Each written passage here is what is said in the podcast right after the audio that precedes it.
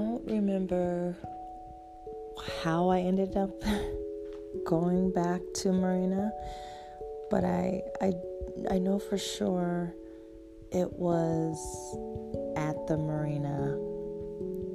It was in Marina Del Rey. That was my first time filling the emotions that I've ever felt before in my life. I was feeling several different emotions um, scared, excited, risk, riskful, like risk taking. Um, I was, I was feeling new. I felt myself having to grow and you know split myself apart away from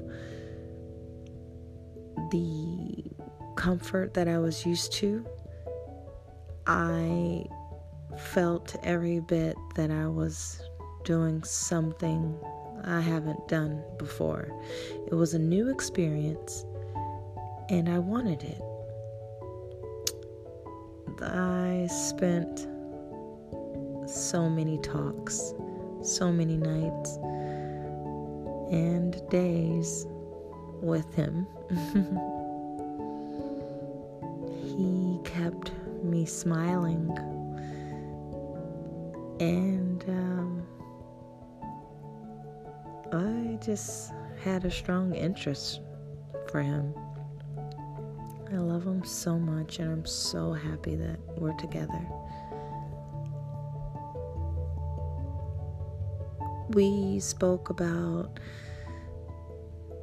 lots of things. We spoke about the future. Um, you know, we spoke about what we like to do. You know, the more I think about it, maybe it was me doing a lot of the speaking. I did a lot of talking, yeah. Um, but it felt good to speak and be heard. It really was an amazing experience to have a fan.